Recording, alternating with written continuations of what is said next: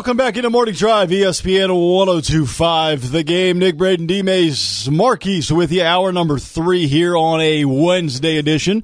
ESPN 1025, the game. Braden is here, back from uh, daddy duty, and he's brought the goodies. Uh, yeah, I just want to say thank you guys for, for carrying the load this morning. I do appreciate all the effort there to, to, to carry carry your teammate. Yeah. Um, Well, although load- Marquise- load- We try to drop them. Load management's a big thing these days. It's all about load management. yeah, exactly. Um, I, I got I got two meat kolaches that have uh, some Spanish Texas sausage in there with some cheese, and I knew Derek wouldn't touch that. So No. one for Marquise, one for for Kale. Then we've got the uh, apple cinnamon kolache, the cream cheese kolache, the cherry kolache, and the blueberry kolache.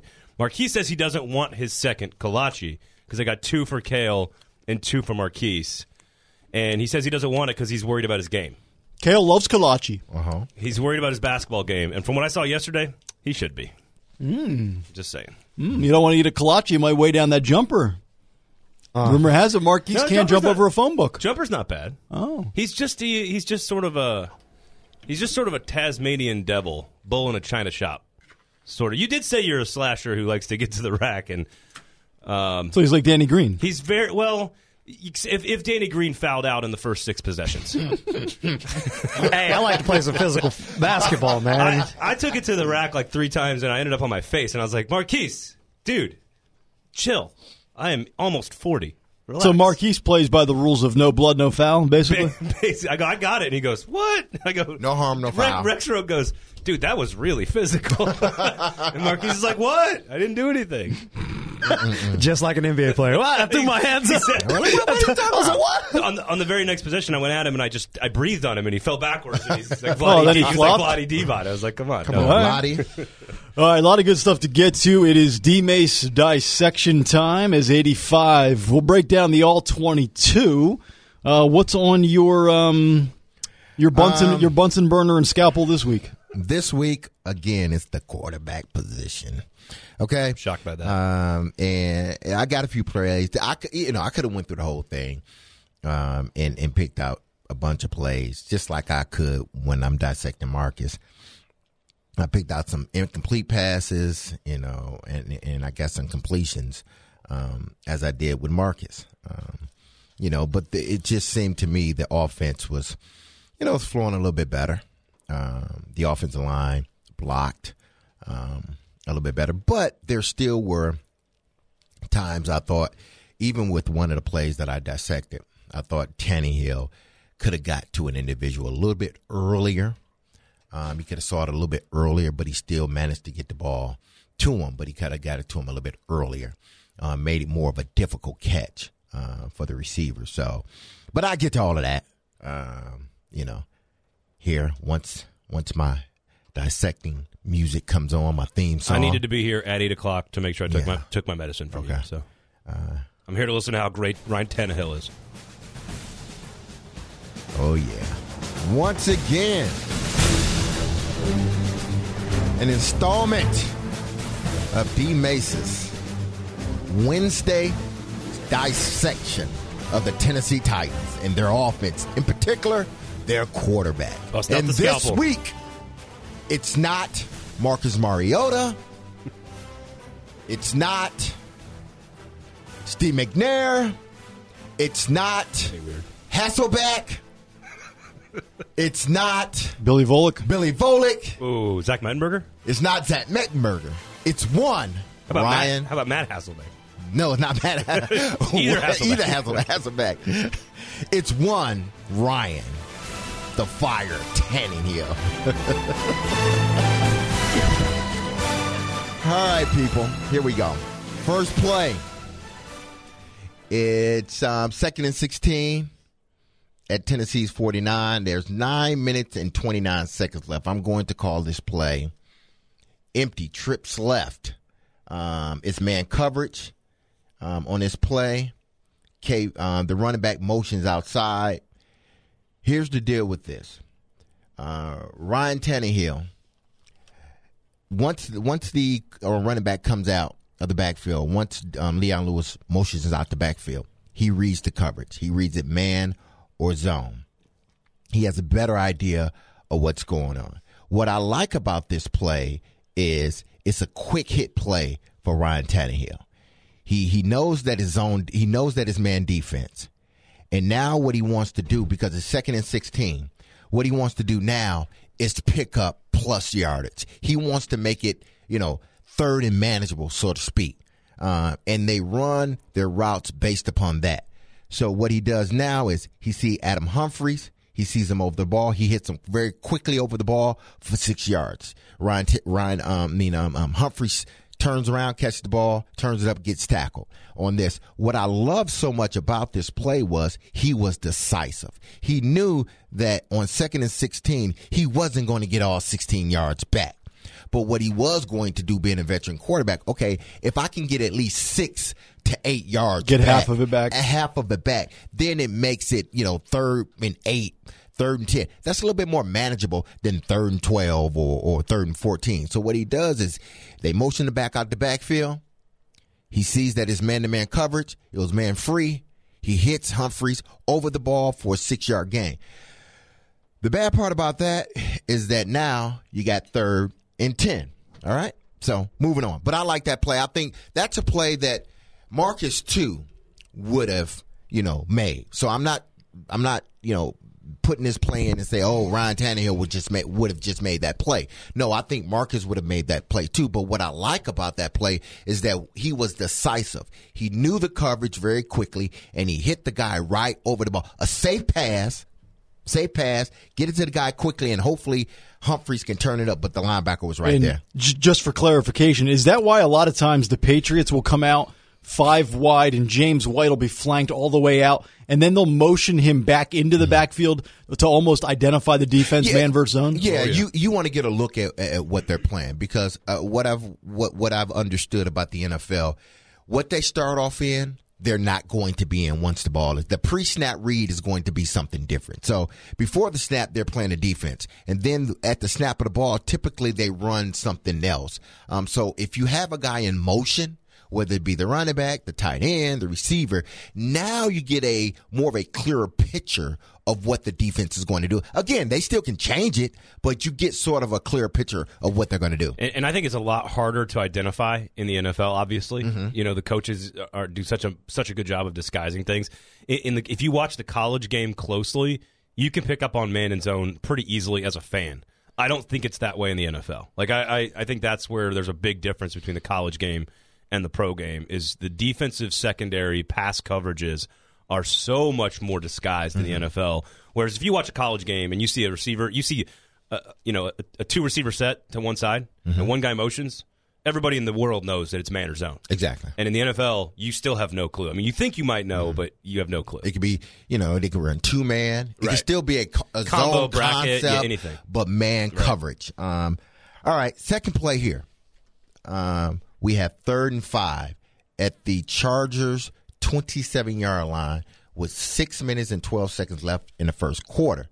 I'm going to call this bunch left hop, which means the H is outside motion.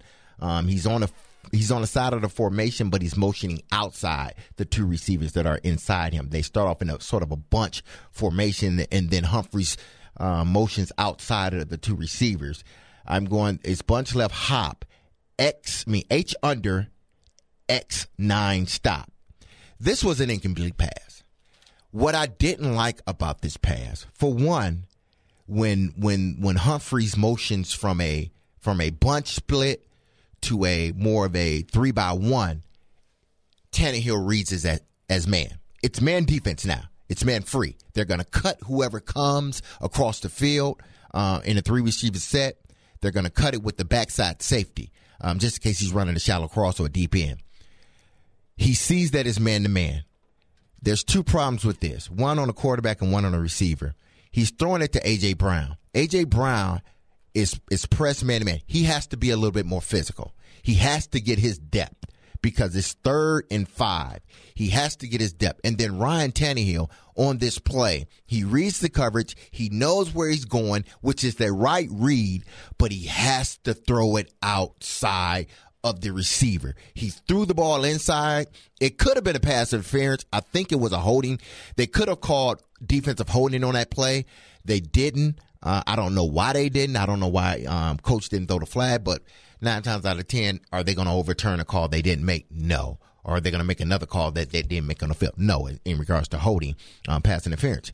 But this play, he could have had he thrown it outside, he would have gave the receiver a better opportunity to catch the football. But he didn't. He threw it slightly inside, and luckily this pass was not intercepted because it was tipped by the defensive back and the safety's right there. The safety can't quite get to it before he hits the ground. So this is a this is a situation where I think the more and more Tannehill plays, the more comfortable he gets with these receivers. He knows that he needs to throw it outside of of, of AJ Brown or Corey Davis on a nine stop. He needs to throw it outside, keep it away from the defensive back, and these guys can catch it, use their big bodies, their strong hands, catch it, and turn it up the field. He didn't do that on his play. Read the coverage right. It was man to man, but he did not throw the ball outside. Nine stops. Typically, you got to throw that thing outside the left shoulder or the right shoulder. Allow that guy to catch it, turn up the field, and get a couple extra yards. Ryan didn't do it. Luckily, on that play, it wasn't an interception. So, I mean, bad on Ryan. I mean, I don't know if Marcus would have done the same thing or not, but we're just talking about Ryan right here. That was one of his bad plays in regards to throwing the football. I think you should bench him. Put in Mariota. we can't bench the guy. We can't bench him. Not yet. I mean, put Marcus back in and maybe we win some more games, maybe not, but uh, was, we can't bench the guy. You got uh, one more? Yeah, I got one more for you. Okay. Um, we're going to go second and five at Tennessee's 26. Uh, and now this is the play that I I like for for two reasons. One is because again, Ryan scanned the field, um, and then secondly, he threw it into a tight window. Uh, but what I don't like about this, and I talked about it before, is he waited too long to throw the ball.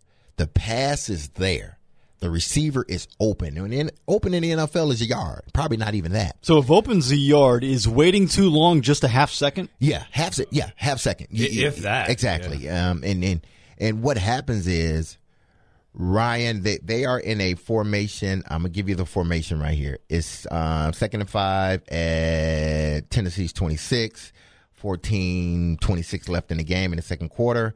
Um, they go tam to I right, which means tight end across the motion, um, and they run Z stop. Okay, the ball is a tad bit late. Um, the the defense does, they don't quite get a rush. They play action.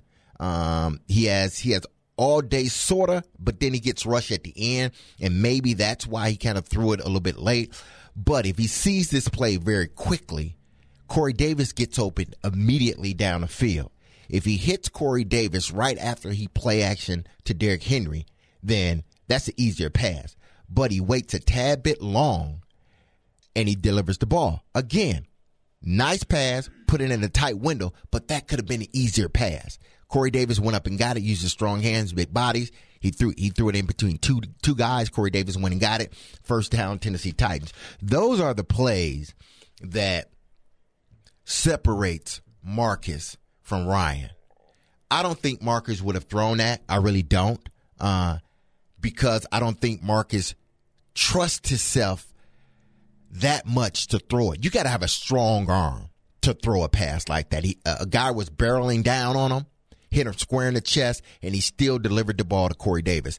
You have to have a strong arm. You got to believe in your arm and your receiver to get a pass like that off. But it didn't have to be that hard. If he throws it a tad bit earlier, that play, if he anticipates it earlier, that's a cleaner pass and he doesn't get hit. But he didn't. But he still was able to deliver the ball, and it still was a catch. First down for Corey Davis. Kudos to Corey Davis. That was a really good route. Corey Davis used his big body, strong arms, went up, I mean, strong hands, went up and got the ball. First down, Tennessee Titans. So even though Tannehill had a really good debut, some things that he needs to improve on still. Yeah, and, and I think that will come. You know, the more and more he gets comfortable uh, with being a starter, the more and more he gets comfortable with the receivers. Um, things like that will come. He are he he he anticipates very well, but I think at times he hesitates just a little bit. Maybe because he's scanning the field so much. If he he usually sees the coverage and he delivers delivers it a lot of times, but sometimes, just sometimes, because on those two plays that I, that I talked about, the nine stop, and even this one to Corey Davis, both of them were were inches from being intercepted.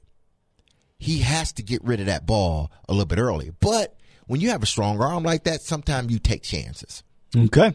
Another D-Mace dissection is in the book. Sean Henry, Nashville Predators president uh, and CEO, will join us coming up at the bottom of the hour. We'll come back. We'll get back to the Predators. Big win last night over the Anaheim Ducks. That's next here on Morning Drive. Back after this on ESPN 1025 The Game.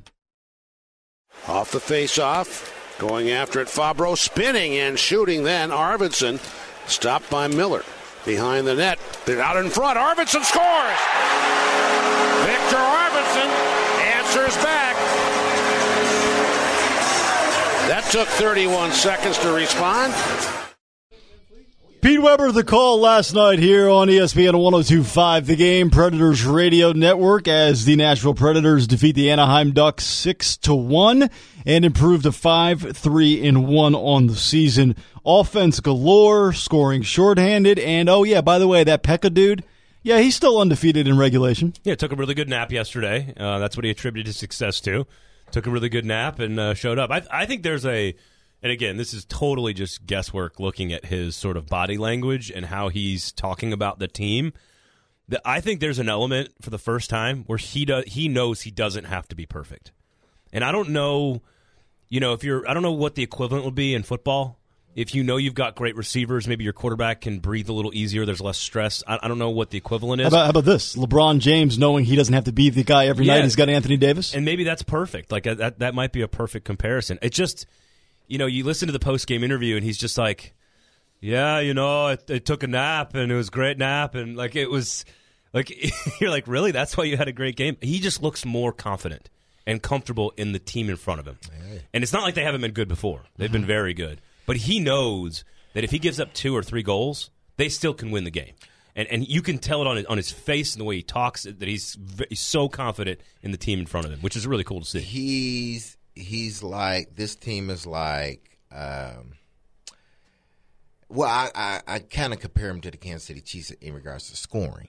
Um, but this team is like having you know four awesome shooters uh, or five awesome shooters um, and then on the defensive end having Mutombo, you know in the back end protecting the net like, no, you're not bringing that in. Go ahead and try to bring it in. You're not bringing that in. No, no, no, yeah. no, no, no. Get that out of here. Get that out of here. No, uh, get out. I, I, I, nope. No, I told you, nope. And get out of here. You know, and that's what he did yesterday. It was just like it was feels. Awesome. It feels like the Tennessee Titans, where we've said, and Floyd said this on our show yesterday.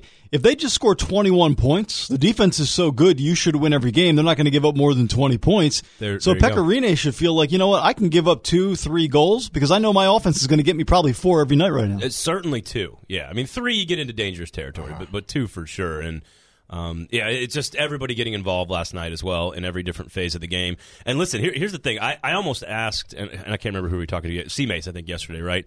I, I wanted to know what what people thought. Like the Ducks are off to a pretty hot start.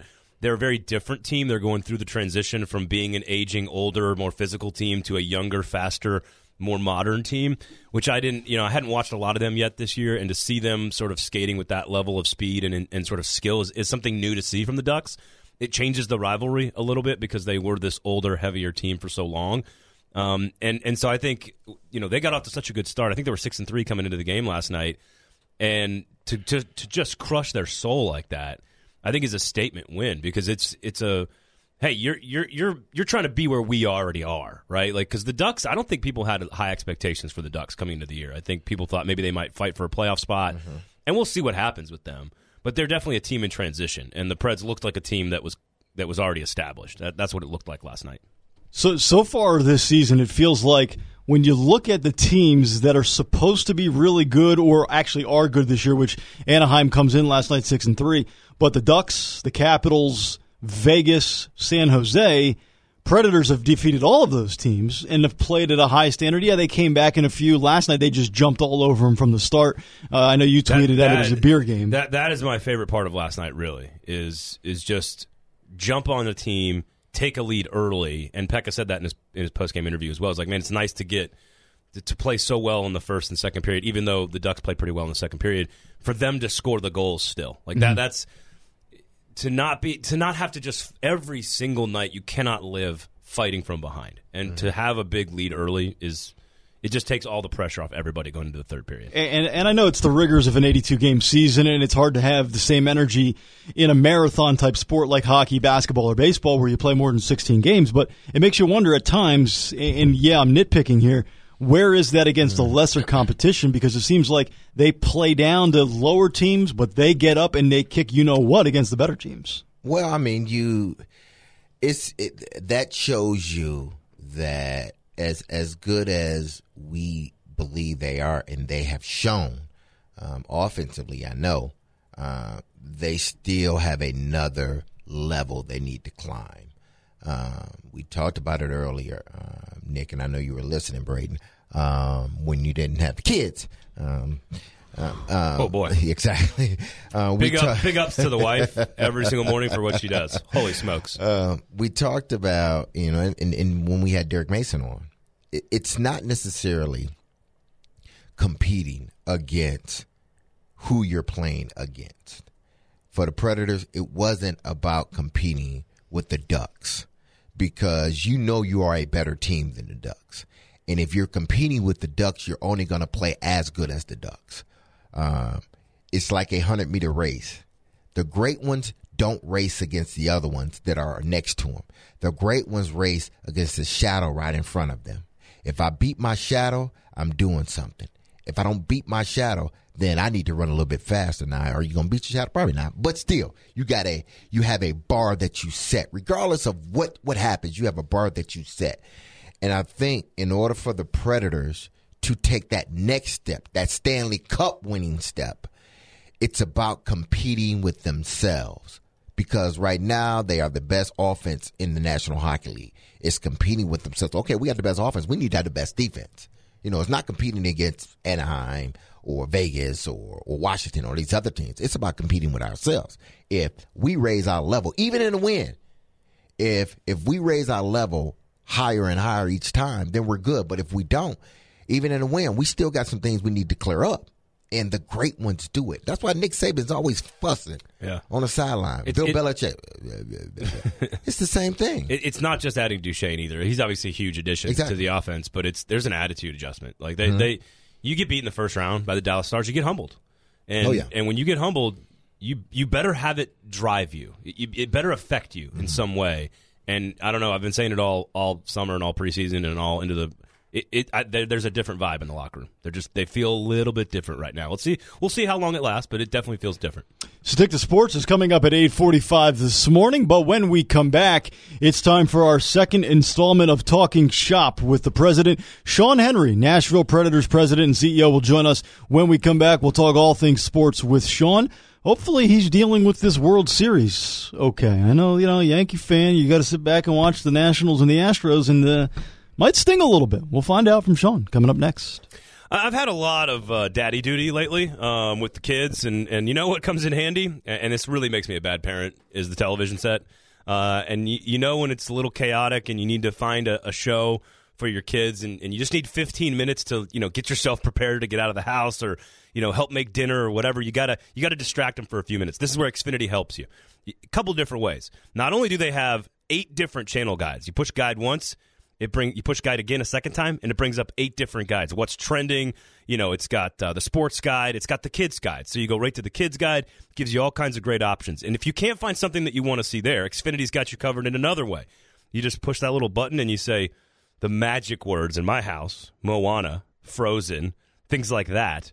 The girls go nuts. They want to sit down and watch the, the TV. The- It pops right up on my screen. I don't have to know where it is or where my wife recorded it or what channel it's on. I just hit the button it, on the X1 voice remote and I say Moana. Boom, up it pops. The girls are happy. They get to watch Maui and Moana singing on the boat, and then I get to make breakfast for them and or dinner or whatever's going on. And you know what? All is well. All is happy. Thanks, Xfinity. Check them out. 1 800 Xfinity is the phone number. At Xfinity.com is the website. Hey, you know, pop into a store today for more details. But that X1 voice remote, I'm telling you guys, it'll save your life.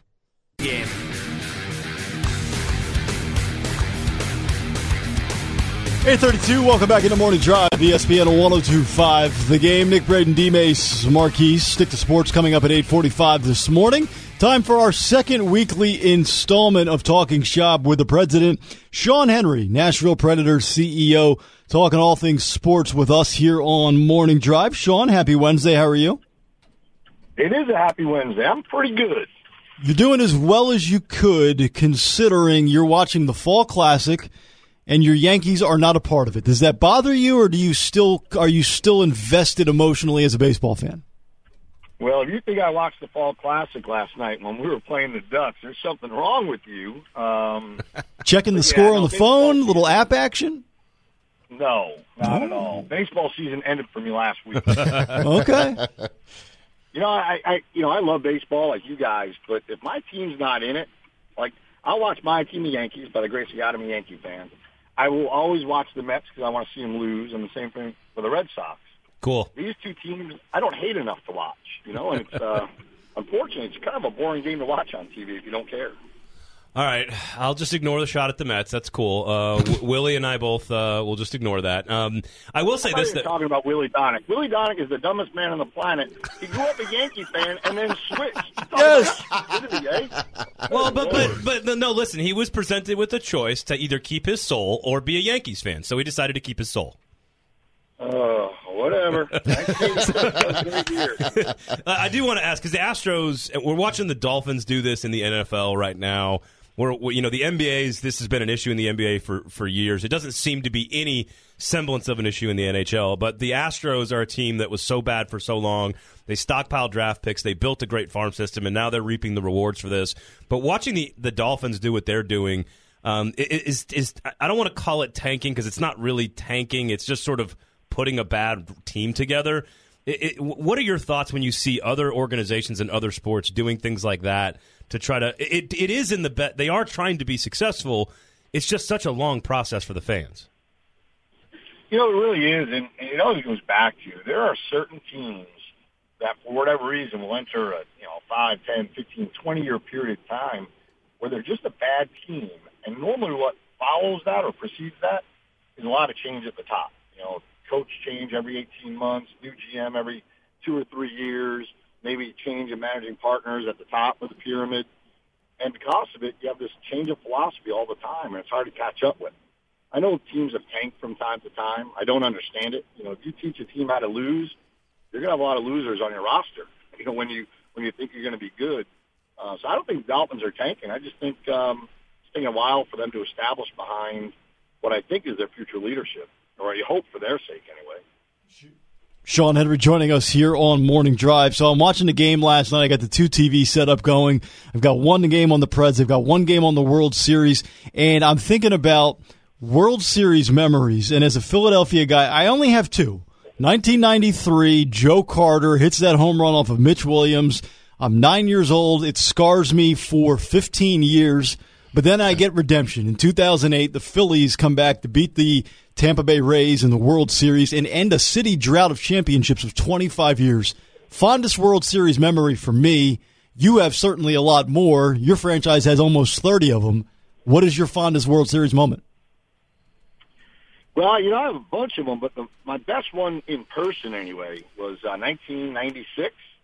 I was there working at Yankee Stadium. My company we used to uh, operate some facets of their operations, and I was working the in. You know, I was doing outside on the streets, and then I got to watch the game. It was Game Six. The Yankees were up three to two after being down two nothing, and I found myself standing on a forklift pallet jack with Dave Winfield in the ninth inning.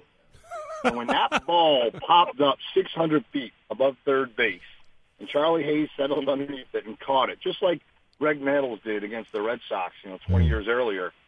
That big, big man picked me up. Now we're eight feet off the ground, elevated in right field, looking over the outfield wall, and he grabbed me like I was a rag doll and started hugging on me.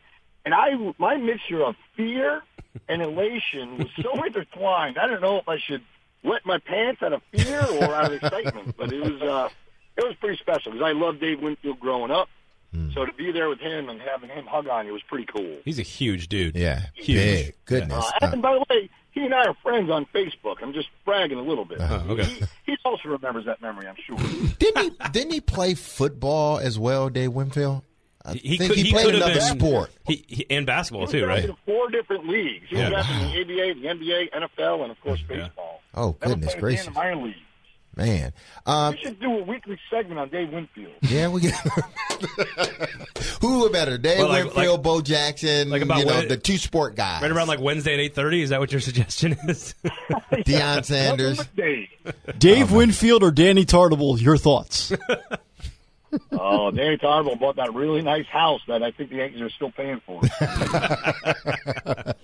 Uh, Sean, I know you saw the the big, um, you know, the the whole Boomer Sooner thing, the the the um, what you call it, tipping over with the horses and everything else, and that was a, a debacle. Luckily, didn't no one get hurt um, in that. Um, I thought I'm surprised that's the first time it's t- uh, turned over, considering how fast they're going and they make those sharp turns. But have you ever experienced that, um, you know, with a team you've been with, where something that you do on a routine basis, um, whether it be during halftime, you know, before the game, that just went totally left? Yeah, you made me nervous when you started talking about um, uh, a carriage like the Sooner Schooner. Uh, I thought you were going to bring up the Pretzel Tavern, which I still have uh, PSTV over. Um, yeah, you know, it was funny when I was in Tampa. You know, souvenir cups are a normal thing, and a concessionaire showed us something really neat, and it was a glow in the dark souvenir cup. They were a little heavy, and we were at, in blackout for halftime. We used to do that back then, or uh, intermission. And so it's pitch black. We're doing a laser show, and all of a sudden we had more lasers than I ever remember. And it clicked with me. Those weren't lasers. Those were these like half pound souvenir cups getting thrown off the upper bowl. And it, it may have been the worst workday of my life. Um, uh, uh, some people got hurt, and I thought, oh my gosh, it's a souvenir cup. We all do it every day, but we stopped doing it that night. It was the most beautiful thing I've ever seen that turned into a nightmare within about eight seconds. Oh wow! Uh, on a on, on a slightly, well, I guess it's pretty serious, but on a, on a serious note, um, uh, uh, cancer is something that impacts every single one of our lives in, in one way, shape, or form. Um, it, it doesn't, you know, none of us are immune to it. And I know you guys have a game coming up, um, or a night coming up in a, in a couple of weeks here. Um, that uh, hockey fights cancer games coming up. If you want to give everybody a little information about that and, and what what exactly you guys are going to be doing and, and how people can get involved. Yeah, so uh, November 2nd is the first of our two Hockey Fights Cancer Nights. It's going to be a fun day. It's um, a daytime game. We're going to uh, debut or unveil the Winter Classic logo, possibly. I don't know if I'm supposed to say that, so maybe we're not. Um, but it's a day that we get to rally. We take 17,000 people. We engage with our broadcast, kind of make it into an infomercial, the whole game, on, you know, bring more awareness to the much-needed dollars for research that are still out there just this week we had an opportunity to donate over half a million dollars to uh, Vanderbilt, uh, Monroe Carell Junior's um, Children's Hospital at Vanderbilt with Pekka Rinne and 365 Fund, which is kind of the start of the awareness campaign for us. And what what Pekka and Shea Weber created is incredible. But it goes through November 2nd. Our goal is to sell 10,000 foam pucks. You get one, and then we put one on display. You write, you know, your loved one that you may have lost or is going through a battle they shouldn't be in right now to cancer. Um, but we'll raise, you know, hundred, hundred fifty thousand dollars on November second. Ideally, another hundred, hundred fifty thousand dollars uh, in uh, the springtime for our second one. But it, it, it's a weird thing because as we've all been touched by cancer, there's an opportunity to almost, you know, be with seventeen thousand other people that have felt, felt the same thing, and in a really warm, emotional way, celebrate, you know, those that we've lost and those that are going through uh, what they should be going through right now.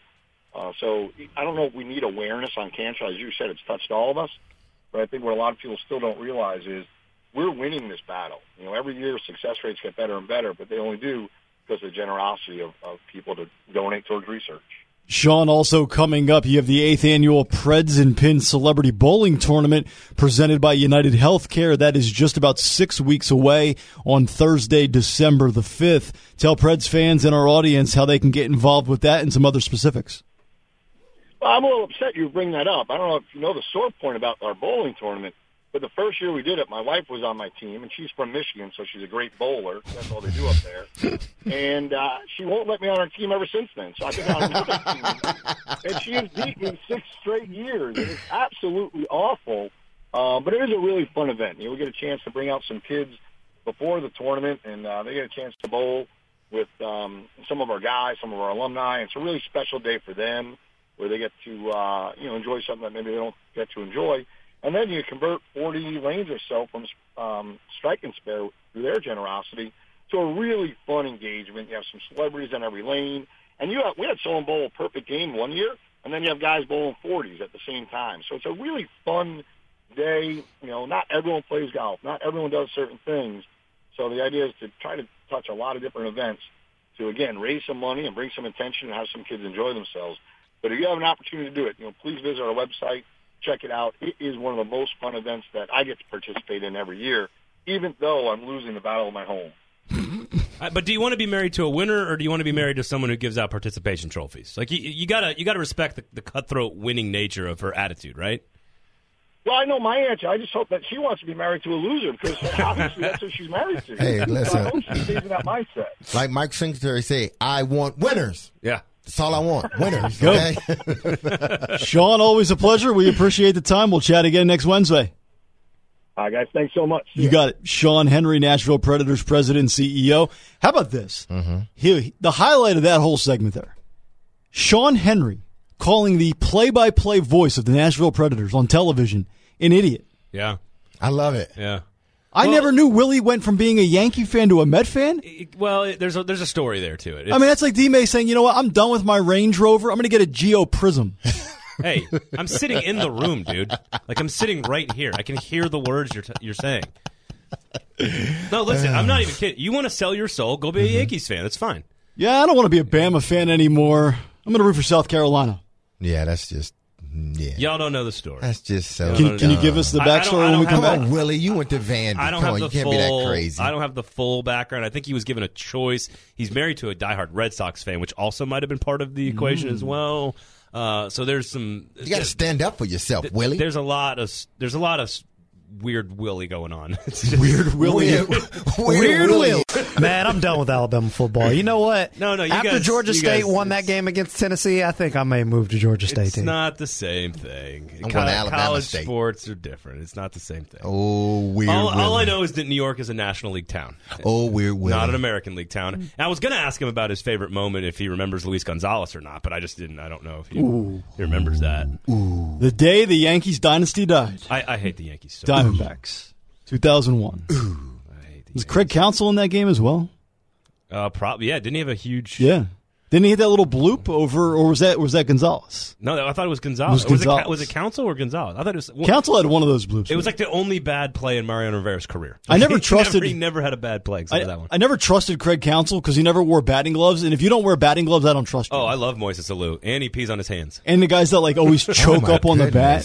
He does I got no what? problem, dude. Alex Bregman chokes up on the bat. What are you talking about? What planet are you on? Who was the guy for the Angels early to mid two thousands? Little little scrappy infielder. Didn't wear batting gloves. Always choked up Wait, wait. Say, say that again. Di- for the Angels. what what years are you talking? about? Early to mid two thousands. He was a middle infielder, real scrappy, grinded out, That's small like, that's little. Like, that's like every middle Yeah. infielder. I, I know. I I can't think of the guy. Didn't wear batting gloves. Always choked up. was that the Troy Glaus teams? It was Glaus was one of the Glaus Mike, played so, Mike. Scioscia was the Socha coach. was the manager. Yeah. It was the year they went to the World Series against Barry Bonds and the Giants. 2002, 2003, somewhere in that area. Oh man, I think they won it in 03. We got to figure out who this guy is. This will drive me nuts. Call us, tweet us. Who was the scrappy little white guy for the Angels that didn't wear batting gloves and always choked up? Leadoff hitter. He was a total pain in the butt, but he was good. Don't don't be insulted though by by guys who choke up on the bat, like or don't wear batting gloves. Like th- that's real baseball players right there, man. I'm all for the That's show. Alex. you got to look good. That's Alex Bregman. That, that's uh, you know Moises Alou. There's a lot of a lot of guys that don't uh, don't wear batting gloves or choke up on the bat. All right. come on now. 615 737 1025. Stick to sports coming up next. It is Morning Drive, ESPN 1025, the game. How do you know the audience loves you? Because when you ask, they deliver. Calls, tweets, texts. You know it. The answer, David Eckstein. Yep. That's like the most scrappiest of all scrappiest guys. If he's on your team, you love him. If you lose against him, he's the kind of guy that drives you nuts. I believe he's the manager at his alma mater, Nebraska, right now. Nebraska baseball. I Look at believe. you, Nebraska baseball. You know me. I like college baseball. How many five stars they got? No, not a lot. not a lot. All right, one thing that is five star worthy, it's stick to sports. The world is a crazy place. Crazy sounding pretty good right now. Let's lighten the mood After all that seriousness, you're just gonna crumple it up and throw it in the trash. Basically. and stick to sports. Now on Morning Drive. Stick to Sports is brought to you by Decorating Den Interior. Stick with the pros at Decorating Den. When you're ready to decorate your home, office, or outdoor spaces, request a complimentary appointment at decoratingden.com. Um, I'm an idiot. Not that you guys What's- already didn't know going that. on? Um, but it's the other scrappy white dude whose name starts with a D and his second name starts with an E. Darren Erstad Uh-huh. is the University of Nebraska manager and head coach, who also I believe played for those Angels teams as well. Former first baseman. For- yeah. So come on, do I get a little credit? Like pretty Yeah. close. Like Yeah. their initials are DE. They both played on the same team. They're both scrappy white guys. Like, uh, you guys gonna give it to me? Well, yeah, at least What, you what know other some shows? about In, what other shows in Nebraska Nashville baseball. are you going to get a Nebraska baseball reference? None. Exactly. No, not whatsoever. or anywhere in the world. yeah, world? anywhere in the world, yeah. Other than Nebraska. Yeah, other than maybe Lincoln. Number one. All right, Nick. Yesterday you teased something about a haircut experience that you had, and you never told us the story. Oh of yeah, yeah, yeah. Yeah. So, what was that story? And also, what is the worst haircut story that you guys have? Well, the, the haircut story was with the family in town for the last couple of days. We took the the wife out for her birthday for dinner, and I needed to clean up, and I was pressed for time, so I didn't have time to go home and do the forty five minute head shave myself. Uh-huh. So I a rolled into the time. barber shop. It takes forever to shave it down. So I go into the barber shop and I said, "Hey, real quickly, can can I get this done on the fly?" And they said, "Sure. We don't have time to do the whole hot towel because we do a whole process." So I go, "That's fine. I just need my head cleaned up so I look presentable." And they charged me thirty three dollars. Good Lord. there, there's one. I don't have hair. Yeah. So so there's it's interesting. There's there's a shot. There's a and I think Willie actually go Willie Daunic. Will, Weird Willie goes to this. Uh, Weird Willie. goes to the same barbershop uh, over in our neighborhood because he and I live in the same area. And my my worst. My this will tie into my worst haircut story ever. Uh, but along those lines, Nick, I go in and I go. This is back when I had really really short hair, mm-hmm. and I said, I just need you to shave it, like shave it off, like give me like the two, right? Give mm-hmm. me the two guard, like all the way around. And they're like, okay, that's ten dollars. And I said, well, can you can you give me a little fade, like give me a one around the sides, and like mm-hmm. fade it up to the two, right? Like it's not that much. You click on one extra guard and you go around the back and the sides. Yeah, yeah. And she's like, well, that's twenty five. And I was like, so to just do a straight buzz with one guard is uh-huh. Like eleven dollars. But the second you clip on a second guard of the trimmer, I got to more than double my payment to you. And they're like, "Yeah, sorry, the fade is it would cost." More. I was like, "You got to be Oh, kidding me!" What What do you pay for a shape up when you go to get your beard done? Uh, I Mine's usually usually get 10. I usually get the whole like head, beard, everything. Um, It's like one hundred twenty dollars. no, no, no, no. Um, goodness, I think it's like uh, I think it's like twenty some thirty, almost thirty dollars. But Tip included? Um, 2030 yeah. with tip or before Yeah. tip? No, before tip. So Like my, my, my mine is thirty dollars, but I pay, but she gives me. I've told you guys this. Best bar, best best. Uh, she's a stylist. Mm. You know, I've known her. For, she's a good friend of the family. You, you get a twenty five minute head massage, wash. You know, shampoo, conditioner, wash, haircut, then go back and get another mm-hmm. head, get a, get another wash to rinse out all the extra stuff because you know I have hair still. Um, but worst ever experience ever mm-hmm. was a couple of weeks ago when we mm. took our almost three year old to get her first ever haircut. She mm. cried, huh? Would not sit like Yeah. s- bloody murder, Torture. screamed bloody murder, terrified out of her mind. Mm. Would not sit in the chair. Absolutely not. So excited to go to get there, and then realized like what was happening, I guess, and was just Mortified. Like, like you know, you know, you know when a toddler's laying face down on the floor screaming for no reason. Uh, Like it was, we were just looking like Haley and I were looking at each other like, what the hell are we supposed to do? my my worst was um, my uncle uh, would cut my would cut our hair. I used to my hate dad, that. my dad was my dad was gone. He was in the army at the time, so he was deployed, and my mom would work, and so my uncle would cut our hair, and he would put a bolt like seriously, literally, with the one guard. Matter of fact, it wasn't no guard. He just took a bowl, put it on our head, and cut a circle around. That was it. The bowl cut? The bowl Yeah, cut. Straight bowl yeah. cut? Straight bowl cut. It was the worst. Didn't edges up. Didn't do anything. Straight bowl cut. And then you know I started. You know after a while you start going to barbershop. But you had older uh, brothers that were like, dude, you yeah, to. then my brother learned how to fade, and so he used to fade Yeah, us. yeah. But now, you know, I hadn't had any bad ones now because you know my barber in Franklin, Tony, best. He's the best. I got the best barbershop because it's a typical barbershop. Like he cuts everybody, black, white, he don't matter. He cuts everybody here. But we talk so much trash in that barbershop, man. Well, that's what it's just- for. Yeah, those are the best ones. Amazing. That's what it's for. Yeah. Uh, yeah, Candy's uh, is is the name of my barber or my stylist. Excuse me. Also, do you ever have the do you ever have the lightning bolt? I always wanted the lightning bolt when I was a kid. I did. I always wanted the lightning bolt. What bolt. are you, Brian Bosworth? I never got it. I never I had didn't it. have. I it's called a part. They put like designs and stuff in You your got head. a party eyebrow? I just meant the I, lightning I bolt. didn't. I, I did. I, I never had the did. I never did eyebrow. that. Yes, I that was too far eyebrow, from me. Is that where you put like a like a like a Yeah. three? Two little Yeah, lines. two or three little lines. Yeah, I had What- that in my eyebrow. How- I could do that myself. How old were you? I was in middle school then. Okay. Yeah, I was in middle school. I sounds thought he was going to be like, yeah, it was last week. I'm 30. That sort of sounds like when I had an earring. yeah. Yeah, when I first moved here, I had to because obviously, like finding a barber is probably the hardest thing you have to Oh, do. yeah. As a young African American kid who does not let anybody cut his hair, I've like the same dude has cut my hair for like ten years. So I had to find a barber here. So I found one down the street from my house. He cut my hair. And I hear some spray stuff. Like obviously, I don't have like I don't have the the crispy hairline like uh-huh. everybody, but my hairline is fine. Like I don't have a LeBron hairline. but this dude literally tried to spray me a whole new hairline. I walked out of that barbershop looking like Jamie Foxx. As soon as I got home and washed it, like my headline was like LeBron oh, backwards. Oh, wow. And I was like, "What is this?" I'm like, "Why did you do this to me, man?" Like I didn't need that. I don't. I'm not trying to look like Drake. Like I don't need that in my head, dude. Like who's what do you- Who's worse, Tiger or LeBron? Tiger's Tiger, bad. Tiger's definitely, bad. definitely. Tiger's Tiger. is bad. I think Definitely. LeBron's paid for his to be fixed. A Oh, little of bit. course, Oh, yeah. LeBron. I mean, So why Tiger's isn't Tiger definitely- paid? Ti- Tiger's got just as much money, if not LeBron. Tiger more. don't care. He don't care. Yeah, and he has to wear a hat every day for, Yeah, for he work. don't care. Yeah, he don't care. Worst uh, barbershop story for me. So I used to go to a stylist when I had hair, which, Braden, you have hair, you can go to a stylist. Once you lose your hair, you go to a barbershop. So I made the transition around 25, 26 years old from the stylist to the brother barbershop. Uh huh.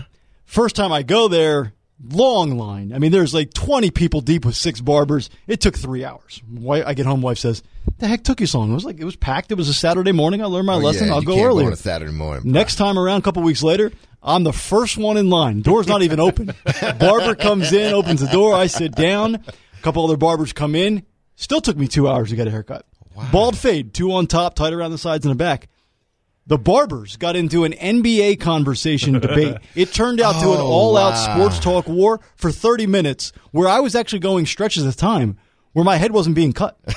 And I'm just sitting there. I love that. And, and I'm sitting there, lone white guy, brother barbershop, and I'm just like, I didn't. I'll say- just sit here and take. I'm like, all right, go ahead, yeah, oh yeah, yeah, yeah, yeah.